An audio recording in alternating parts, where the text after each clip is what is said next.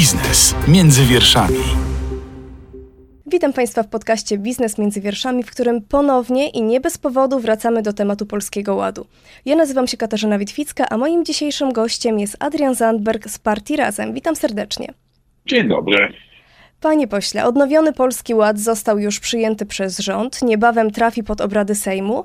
My wracamy do tego tematu nie bez powodu, ponieważ ta reforma różni się od obowiązującego od stycznia Polskiego Ładu. Przypomnijmy tylko, że najważniejsze zmiany to obniżka P I T dla podatników rozliczających się według skali podatkowej z siedemnaście procent na dwanaście procent oraz rezygnacja z dość skomplikowanej jednak ulgi dla klasy średniej. Rządzącym, mam wrażenie, oberwało się nieco za ten Polski Ład styczniowy i czy Pana zdaniem teraz będzie lepiej, albo jak pan zagłosuje w Sejmie?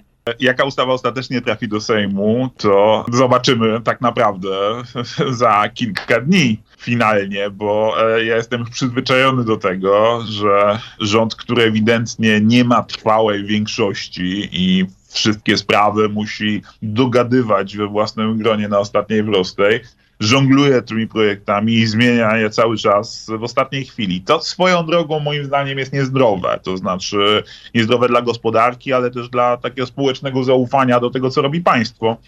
Bo w czym jak w czym, ale w sprawach podatkowych państwo powinno gwarantować ludziom pewną przewidywalność. A myślę, że Polacy są odpowiedzialnym społeczeństwem, odpowiedzialnym narodem i wiedzą, że są sytuacje, w których po prostu na to, co wspólne, czasem potrzeba więcej, ale nie można ich, nie można ich po prostu zaskakiwać w ten sposób, bo takie zaskakiwanie no nie, nie robi dobrze, nie robi dobrze zaufaniu obywateli do państwa. To jest tak jedna sprawa. Natomiast rzecz kluczowa jest moim zdaniem taka, że po tych paru miesiącach przygód z różnymi odsłonami reform podatkowych można powiedzieć, że wiele musiało się zmienić, że wszystko zostało po staremu i mamy tak naprawdę powrót do przeszłości. Tyle tylko, że z dużą wyrwą, jeżeli chodzi o finansowanie samorządów i usług publicznych. I to jest mój największy problem z tymi manewrami, bo podatków nie zbiera się tak po prostu dla przyjemności albo dlatego, że Ministerstwo Finansów ma taką fantazję. Te pieniądze są potrzebne na to, żeby uspokajać podstawowe potrzeby społeczne, jeżeli chodzi o usługi publiczne. Ja nie usłyszałem ani od pana ministra Sobonia, ani od pana premiera Morawieckiego, ani od innych przedstawicieli rządu przekonującej odpowiedzi na pytanie, skąd weźmiemy w przyszłym roku pieniądze na usługi publiczne. Jeżeli, tak jak pan premier zapowiada, te zmiany to ma być kolejna wyrwa w budżecie publicznym, no to pytanie, skąd te pieniądze wziąć? Dlatego, że mamy kryzys migracyjny, a kryzysy migracyjne mają to do siebie, że są piekielnie kosztowne. Ten projekt nazywa się Niskie Podatki. On nie bez powodu teraz został nazwany Niskie Podatki, ponieważ no, jeśli weźmiemy sobie punkt odniesienia Polski Ład ze stycznia, to podatki są faktycznie niższe. Ale ci, no którzy to... porównają jednak podatki z, ze stanem sprzed dwa tysiące dwudziestego drugiego roku, no to mogą być troszkę zaskoczeni, mogą wyjść na minus jednak podatkowo.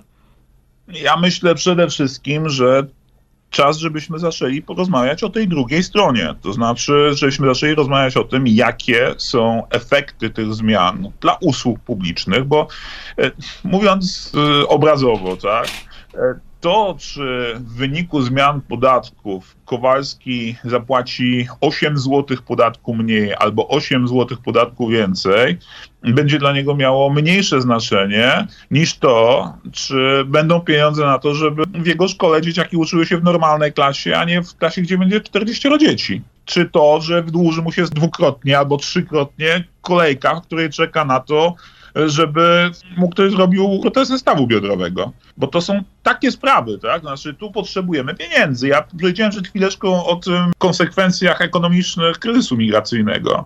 No to trzeba, trzeba mówić o tym uczciwie i otwarcie. To znaczy, jeżeli sytuacja za naszą wschodnią granicą się nie rozwiąże pozytywnie w ciągu najbliższych miesięcy, to będziemy mieli olbrzymią grupę ukraińskich dzieci, które na długo trafią do polskiego systemu szkolnego. To będzie kosztowało samorządy masę pieniędzy. Trzeba te pieniądze zapewnić, żeby samorządy te pieniądze dostały, bo inaczej będą problemy z funkcjonowaniem szkół. Mamy po dwóch latach pandemii mocno tak naprawdę zmaltretowany system ochrony zdrowia. Ten system ochrony zdrowia nie radził sobie dobrze już wcześniej. Pandemia go mocno uderzyła. Mamy olbrzymi dług zdrowotny wynikający z tych dwóch lat pandemii, który trzeba będzie teraz rozładowywać. No i jeżeli do tego dochodzi kryzys migracyjny, czyli kolejne setki tysięcy osób, które nasz system ochrony zdrowia musi obsłużyć, to tam musi trafić więcej pieniędzy, inaczej ten system ostatecznie się zakurkuje.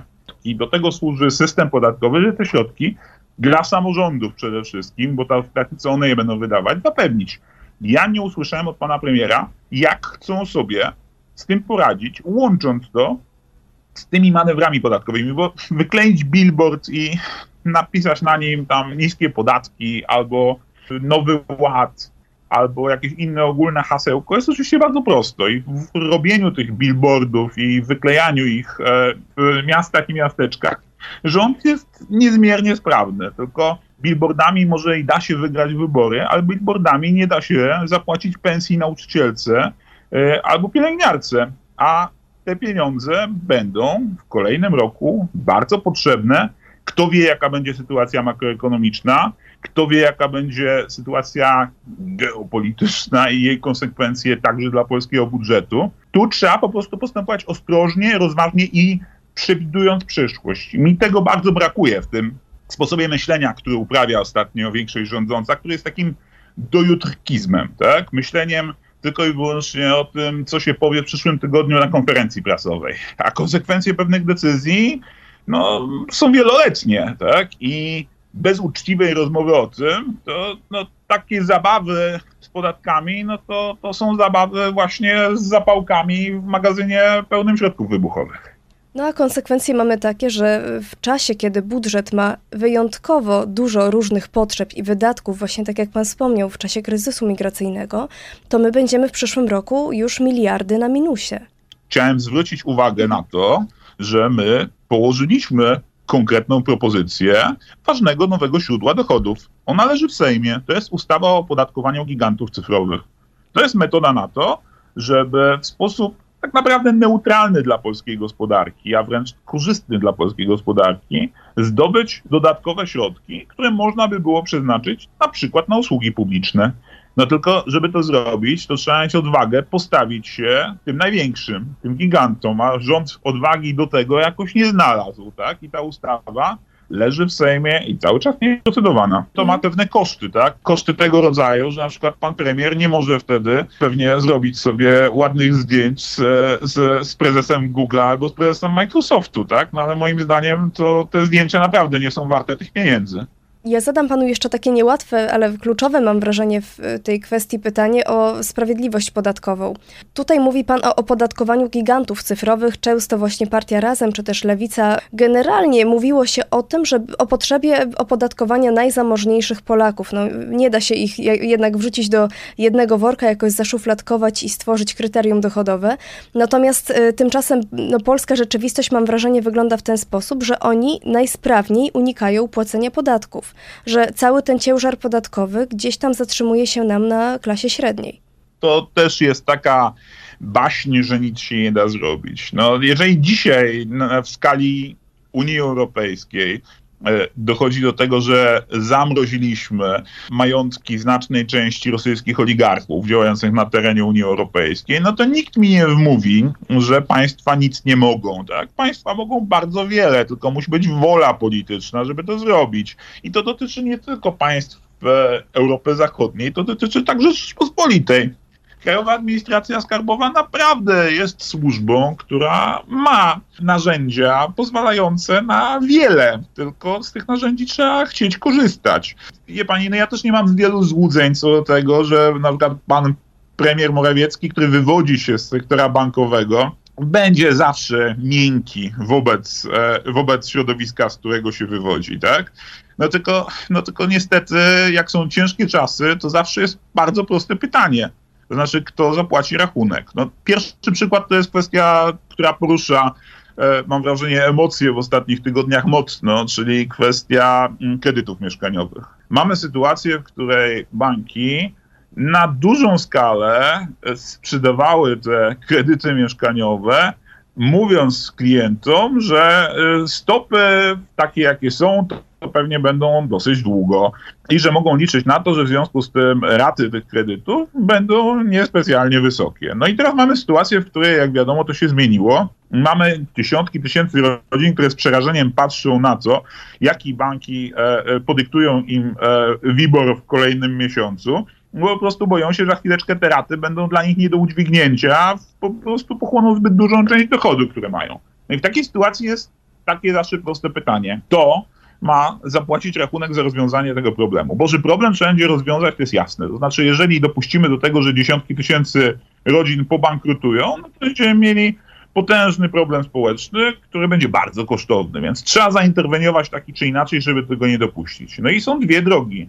Jest droga, której zwolennikiem jest, jak rozumiem, pan premier Morawiecki, czyli że mamy wziąć znowu pieniądze z budżetu i dać te pieniądze bankom po to, żeby banki e, jakoś ten problem ogarnęły.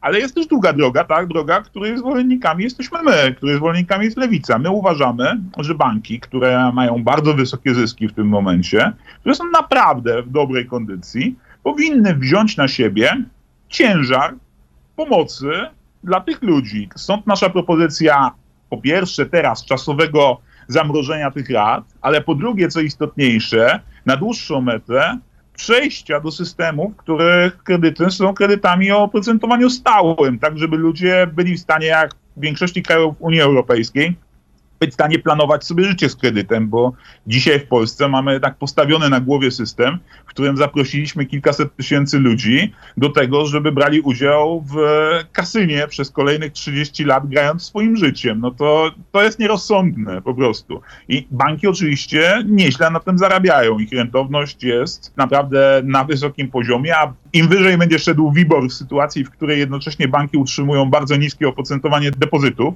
no to jest oczywiste, że, że to dla banków jest sytuacja bardzo korzystna i że te ich zyski będą rosnąć. My uważamy, że banki powinny się tymi zyskami po prostu podzielić i wziąć na siebie koszty rozwiązania problemu, który w dużym stopniu same stworzyły. No i to jest różnica między nami a Prawem i Sprawiedliwością, tak? Moim zdaniem to jest także różnica pomiędzy z jednej strony polityką lewicową, a z drugiej strony prawicowym populizmem, tak? Który uważa, że wszystko da się rozwiązać, mówiąc, po prostu wydamy kasę z budżetu. Nie, czasem to nie jest kwestia wydania pieniędzy z budżetu, czasem to jest kwestia uczciwego powiedzenia, to ma wziąć na siebie rachunek. No, my uważamy, że ci najwięksi powinni w ogóle w większym stopniu niż dotąd ten rachunek na siebie brać, te koszty na siebie brać, bo te wielkie firmy, one korzystają z tego, że Polska jest krajem, który ma w miarę porządnie rozbudowaną sieć edukacji, ma jakoś tam funkcjonujący system ochrony zdrowia, to dlatego jesteśmy atrakcyjnym krajem, żeby tutaj inwestować. No więc nie może być tak, że po prostu przewozimy jej te wielkie korporacje na naszych plecach i mamy właśnie, tak jak pani mówiła przed chwilą, system, który jest utrzymywany przez pracowników przede wszystkim i przez maluchów, przez średniaków, tak? Natomiast ci najwięksi jadą na gapę. No z tym, z tą jazdą na gapę trzeba po prostu skończyć. No właśnie tutaj to jest ten problem, o którym pan mówi. Mamy narzędzia, mamy system Krajowej Administracji Skarbowej, mamy różne mechanizmy, jednolite pliki kontrolne i tak dalej. Można weryfikować tych podatników. Jest naprawdę fala krytyki na skarbówkę, jeśli chodzi o to, że kontroluje głównie przedsiębiorców uczciwie zarabiających. No bo prawda jest taka rzeczywiście, żeby pójść na konfrontację z tymi dużymi, no to trzeba też zadbać o to, żeby na przykład ekipy, które pracują w skarbówce, były odpowiednio wyposażone, tak? I mam tu na myśli wyposażenie i w kompetencje, tak? Ale i w, we wszystkie inne formy wsparcia państwa, które państwo ma i którymi dysponuje, tak? I też jest kwestia, powiedzmy to otwarcie, płac administracji skarbowej. No to jest jednak postawione na głowie, że interesów państwa bronią ludzie, którzy są bardzo często marnie przez państwo wynagradzani, a po drugiej stronie mają no, najlepiej wynagradzanych prawników w Polsce. To trzeba zmienić po prostu i to o tym też my mówimy, chociaż to nie jest popularne, tak? Chociaż w Polsce popularny jest taki liberalny populizm, żeby szczuć na budżetówkę i że mówić, że tej budżetówce to się tylko kawkę pije i nic się nie robi. No ale prawda jest taka, że jak my chcemy, żeby polskie państwo było państwem, które jest w stanie stawić czoła tym największym, tak? Które jest w stanie narzucić tym największym zasady, które są korzystne dla większości polskiego społeczeństwa, no to to państwo musi tym ludziom, którzy dla tego państwa pracują, płacić godnie. My dlatego, jak pani wie, z uporem e, maniaka od chwili, kiedy weszliśmy do parlamentu, powtarzamy, że trzeba zwiększyć płace w sferze budżetowej. Jak będziemy budżetówce płacić marnie, jak będziemy zniechęcać w związku z tym kompetentnych ludzi do tego, żeby dla tej budżetówki pracowali, no to będziemy mieli państwo, które będzie działało słabo. Jak będziemy mieli państwo, które będzie działało słabo, to to państwo nie będzie w stanie na przykład zmusić tych gigantów do tego, żeby płacili podatków. I na końcu tej historii mamy państwo, które z tych pozornych oszczędności jest i słabsze, i biedniejsze. Więc my jesteśmy zwolennikami tego, żeby w budżetówkę inwestować. Jesteśmy zwolennikami tego, żeby doprowadzić do tego, że ciężar utrzymania państwa w większym stopniu przenieść na tych największych, na tych najsilniejszych. Na kapitał, tak? To też jest kwestia jednak postawiona na głowie, że nasz budżet w dużo większym stopniu niż przeciętnie europejskie, inne kraje utrzymuje się z opodatkowania prostej konsumpcji, z opodatkowania pracy, a w dużo mniejszym stopniu z opodatkowania kapitału i z opodatkowania wielkich majątków. No tutaj też już jest czas na europeizację, tak?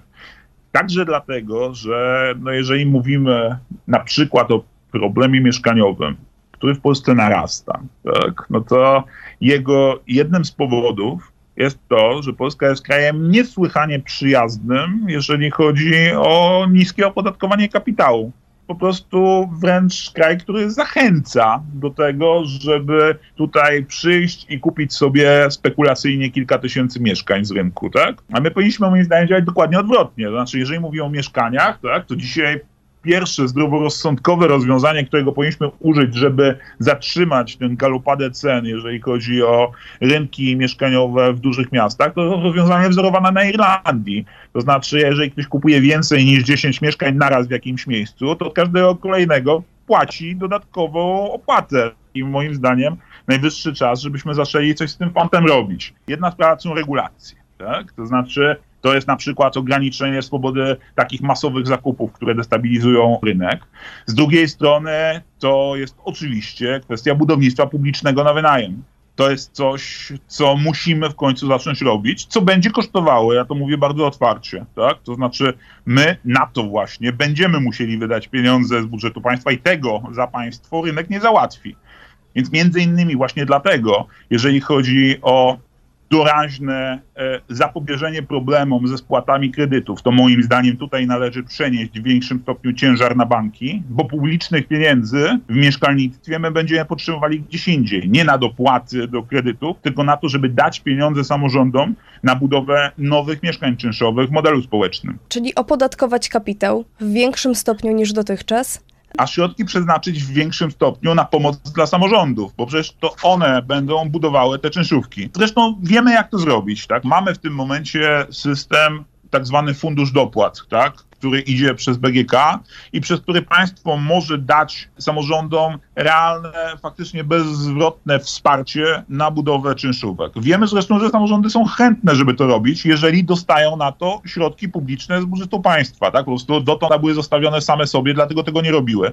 Możemy skierować spore pieniądze dla samorządów, żeby to się zadziało tak jak we Włocławku. We Włocławku nasi radni wywalczyli to, że jest publiczny program budowy mieszkań czynszowych. Te domy to nie jest tylko opowieść o systemie, który mógłby działać, tak? To nie jest tylko mówienie o tym, jak to by było, jakby w Polsce było jak w Wiedniu. Te domy już stoją, tak? Tam tej jesieni już pracą się ludzie, tak? Bo po prostu Lewica konsekwentnie o to walczyła. Taki model możemy zrealizować w wielu miastach w Polsce. Żeby to zadziałało na większą skalę, na taką skalę, która rozładuje problemy społeczne, no to po prostu musi być dziesięciokrotnie więcej pieniędzy niż w tym momencie jest na ten cel przeznaczone.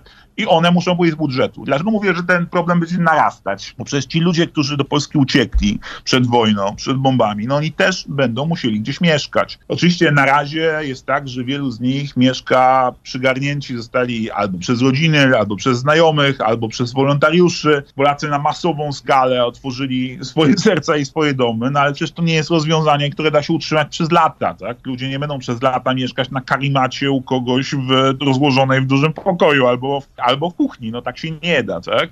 Będziemy potrzebowali więcej mieszkań i dla Polaków, i dla uchodźców z Ukrainy, I żeby to się wydarzyło, no to po prostu potrzebujemy, żeby wziął za to odpowiedzialność w większym stopniu samorząd. To jest to, o czym my mówimy od lat, wywołując palpitację serca wśród neoliberalnej bańki, która dostaje drgawek, kiedy słyszy hasło mieszkanie jest prawem, a nie towarem. Ale myślę, że warto wytłumaczyć, że w tym haśle mieszkanie to, no i to jest czasownik, a nie rzeczownik. Nie chodzi o to, żeby ludziom rozdawać w prezencie mieszkania własnościowe. Chodzi o to, żeby prawo do dachu nad głową, czyli możliwość wynajęcia czynszowego mieszkania w akceptowalnej, sensownej cenie, tak? Takiej cenie, której, która nie zrujnuje budżetu domowego i która jest stabilna, która jest regulowana pod kontrolą, żeby to prawo było realnym prawem każdego Polaka, każdej Polki, tak jak to działa w Wiedniu, tak? Gdzie młody pracownik, kiedy zaczyna pracę, wie, że może liczyć na mieszkanie czynszowe od miasta. Czy się zdecyduje w swoim życiu na to, żeby wziąć kredyt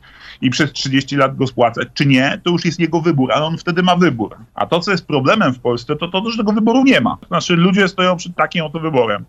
Albo trzydzieści lat uwiązania się kredytem, który w dodatku jest bardzo ryzykancki. Mówiłem o tym problemie z oprocentowaniem, ma charakter zmienny, więc to jest kasyno. Albo inne kasyno to jest wynajem na dzikim zachodzie rynku najmu prywatnego, który no, wygląda tak, jak wygląda. Tak? Widać to w ostatnich tygodniach najbardziej spektakularny sposób i dramatyczny w Warszawie, ale widać też w innych miastach w Polsce. Ceny wystrzeliły w kosmos, strasznie spadła dostępność, ale no, też zasady, na w których ludzie te mieszkania wynajmują, no są odległe od, od standardów, których moglibyśmy oczekiwać w normalnym, cywilizowanym europejskim kraju. Żeby to zmienić, musi wejść samorząd. Żeby samorząd mógł wejść, samorząd musi dostać pieniądze od państwa, bo bez tego nic się nie zmieni i tu wracamy do punktu wyjścia. To znaczy dla mnie system podatkowy musi opierać się na takiej oto zasadzie. Najpierw definiujemy sobie, na co potrzebujemy pieniędzy. Mówimy, jakie są, to są cele. I Lewica mówi tu bardzo jasno, tak? Mówimy o tym między innymi, że potrzebujemy pieniędzy na to, żeby rozwiązać problem mieszkalnictwa, potrzebujemy pieniędzy na to, żeby nauczyciele w naszych szkołach dostawali sensowne pieniądze, potrzebujemy pieniędzy na to, żeby zadbać o poprawę dostępności leczenia w publicznej ochronie zdrowia. Jak już wiemy, na co potrzebujemy pieniędzy i ile potrzebujemy pieniędzy, to do tego trzeba dostosować system podatkowy, czyli to, jak się na te cele wspólnie zrzucamy.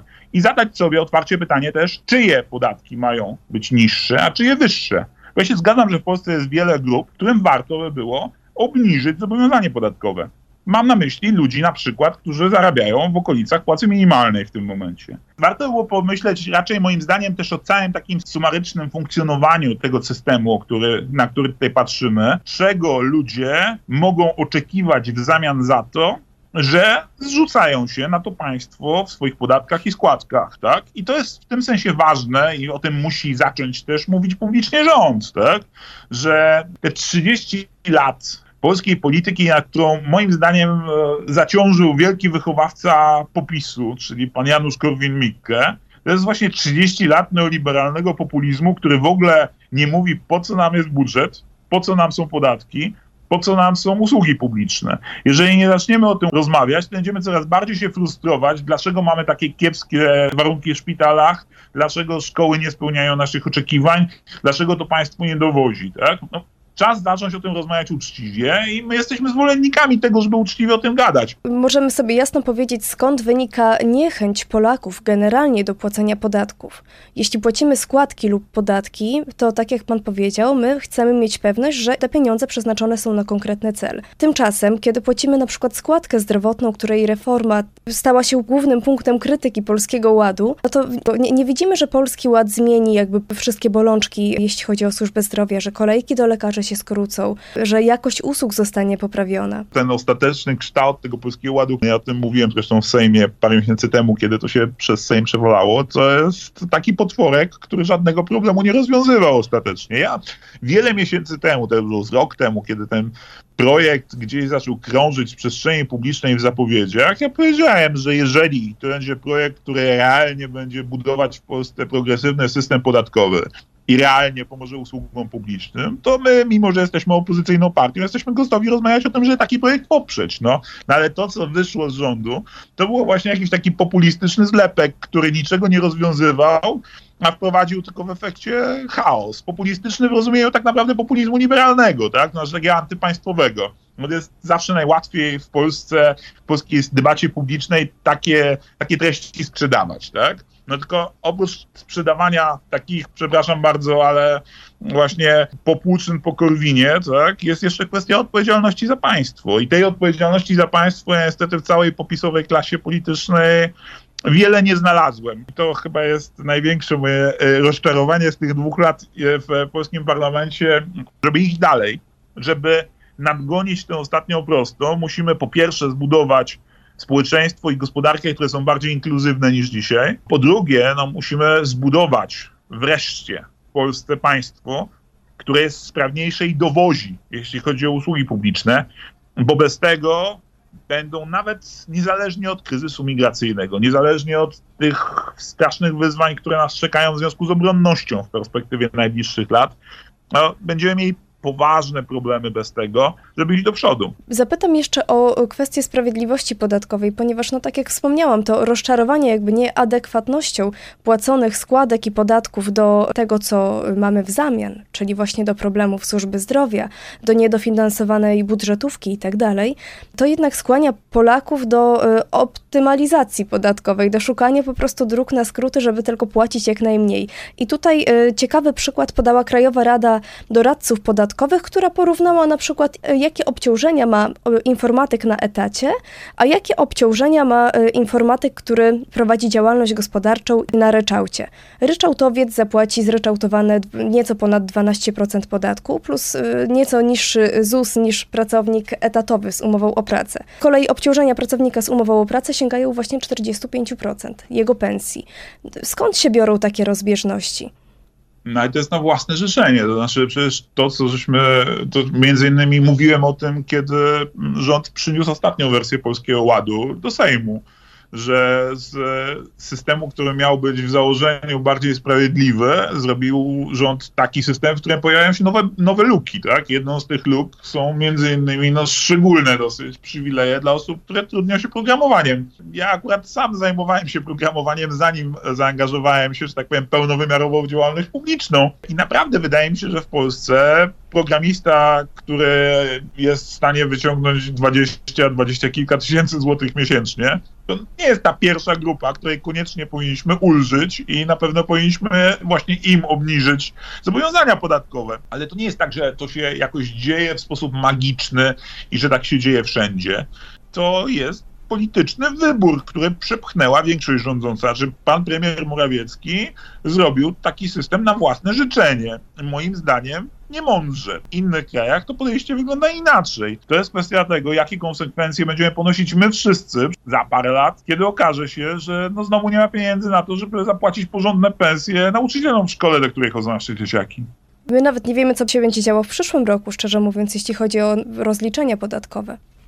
To prawda, no to jest, tak jak mówiłem parę minut temu, to jest duży grzech tutaj. To znaczy, ja jestem w ogóle zwolennikiem tego, to jest oczywiście w polskich realiach trudne do pomyślenia, że takie strategiczne zmiany podatkowe starać się uzgadniać w ponad, ponadpartyjnym gronie, bo one mają konsekwencje, które będą sięgały dużo dalej niż rządy Prawa i Sprawiedliwości tutaj konkretne. Ale rozumiem, że w realiach wojny politycznej to jest trudne do wyobrażenia, że robić takie rzeczy tak jak w Skandynawii, okej, okay, no ale na pewno nie wolno ich robić w taki sposób, że się zmienia ten system podatkowy kilka razy w roku i że po prostu nagina się zasady, które tutaj obowiązują, właśnie w imię jakichś P R-owych trików, tak? Bo to niszczy zaufanie do państwa. Omawialiśmy o tym na początku, że jest problem polegający na tym, że ludzie w Polsce często nie wierzą, że to państwo dowiezie. No to jak to państwo będzie wykonywało takie manewry, taki taniec na linię i z miesiąca na miesiąc zmieniało zdanie i W jednym miesiącu mówiło, że projekt, który przynosi, jest fajny, a w drugim, że jest zupełnie do niczego i zmienia go o sto osiemdziesiąt stopni,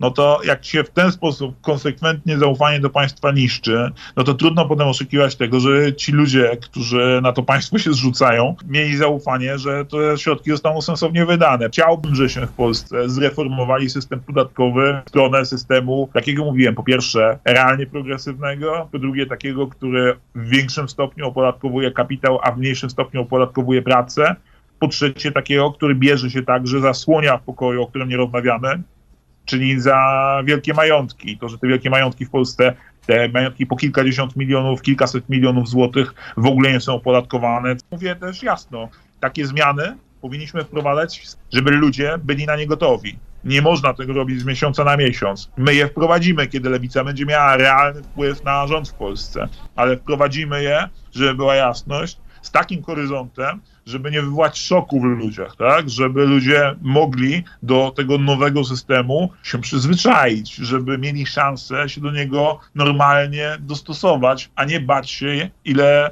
dostaną pensji za miesiąc, za dwa miesiące, za cztery miesiące i nie oczekiwać tego, że będzie to się po prostu zmieniać w sposób, który jest dla nich kompletnie nieprzewidywalny, bo poważne państwo tak nie powinno się zachowywać. A czy Lewica chciałaby napisać ustawy od nowa, czy może da się sprawę załatwić kolejnymi nowelizacjami, bo tych nowelizacji były już dziesiątki i one wcale nie wpływały na zmniejszenie stopnia skomplikowania naszego prawa? To, jak to zrobimy od strony legislacyjnej, moim zdaniem jest mniej istotne niż to, ile damy czasu partnerom społecznym na to, żeby spojrzeć na propozycje i spróbować odpowiedzieć na pytanie, jakie one mają konsekwencje. Bo system podatkowy oczywiście nigdy nie będzie cudownie prosty, no bo to jest najbardziej kluczowy kawałek tego silnika, który państwo napędza. Natomiast e, nawet jeżeli jest nieco bardziej skomplikowany, to nie może mieć nieprzewidzianych przez autorów konsekwencji. A to, co mamy w tym momencie niestety w Polsce przy okazji tych odsłon różnych ładów wprowadzanych przez rząd, to to, że rząd wrzuca pomysły trochę na zasadzie, jak jakby organizował konferencję prasową, bo komuś się przyśnił fajny plan, ale potem po tygodniu, po dwóch, po trzech okazuje się, że ten, komu ten plan się przyśnił, ewidentnie nie wziął pod uwagę czynnika A, B, C, D, który powoduje, że efekty tego, co zaproponował, są dokładnie odwrotne niż planował. Żeby tego uniknąć, bo nikt nie jest, nikt nie ma w głowie całego państwa, tak? Nikt nie jest geniuszem, tak? I nie oczekujmy tego od klasy politycznej, żeby z samych geniuszy się składała. Ale po to jest dialog społeczny, po to są, po to jest komisja trójstronna, po to są możliwości tego, żeby przeprowadzić projekty rządowe przez normalny proces konsultacji, żeby, jeżeli spojrzy na to sto oczu, dwieście oczu, trzysta oczu, to żeby takie nieprzewidziane konsekwencje wyłapać i naprawić. Niestety ten sposób funkcjonowania Prawa i Sprawiedliwości, czyli my wiemy najlepiej, nikogo nie będziemy słuchać, to co chcemy przejedziemy walcem, bo możemy i was przegłosujemy, koniec, kropka. On długofalowo moim zdaniem dla państwa jest szkodliwy. Myślę, że to jest też konsekwencja w ogóle takiej obsesji w polskiej polityce, że ten, kto rządzi, powinien mieć taką ślepą większość, żeby nie musiał się dogadywać, bo w Polsce politycy jak muszą się dogadywać ze sobą, to są nieszczęśliwi. Ja bym wolał, żebyśmy raczej przebudowali cały nasz system polityczny i kulturę polityczną w stronę bliższą tym, które funkcjonują choćby w krajach skandynawskich. Jedynowładztwo nigdzie nie jest dobre, a myślę, że ostatnie lata pokazały, że takie jedynowładcze sposoby wprowadzania zmian w sprawach społeczno-gospodarczych czy politycznych no, nie wychodzą najlepiej, mówiąc najoględniej. Zwłaszcza jeżeli to są sprawy trochę bardziej skomplikowane niż to, żeby wcisnąć przycisk i zlecić przelew co miesiąc pięćset złotych, co faktycznie jest dosyć proste do wykonania, ale kiedy wchodzimy do spraw trudniejszych, od mieszkalnictwa poczynając, przez ochronę zdrowia, tak, po w ogóle szerzej na to patrząc usługi publiczne, no to ten sposób uprawiania władzy, do którego obecnie rządzący się przyzwyczaili, moim zdaniem nie zadziała. On po prostu jest niekompatybilny z budową skomplikowanego, ale razem nowoczesnego i demokratycznego państwa i między innymi dlatego czas już na zmianę. Wracając do podatków, ja jeszcze wykorzystam okazję, by przypomnieć naszym słuchaczom, że do drugiego maja należy rozliczyć P I T. I tutaj w tym roku jeszcze niespodzianek nie będzie, ponieważ dochody z dwa tysiące dwudziestego pierwszego roku jeszcze nie zostały objęte tym naszym Polskim Ładem. I chciałam zapytać, czy pan już szacował, jak pan się rozliczy w przyszłym roku?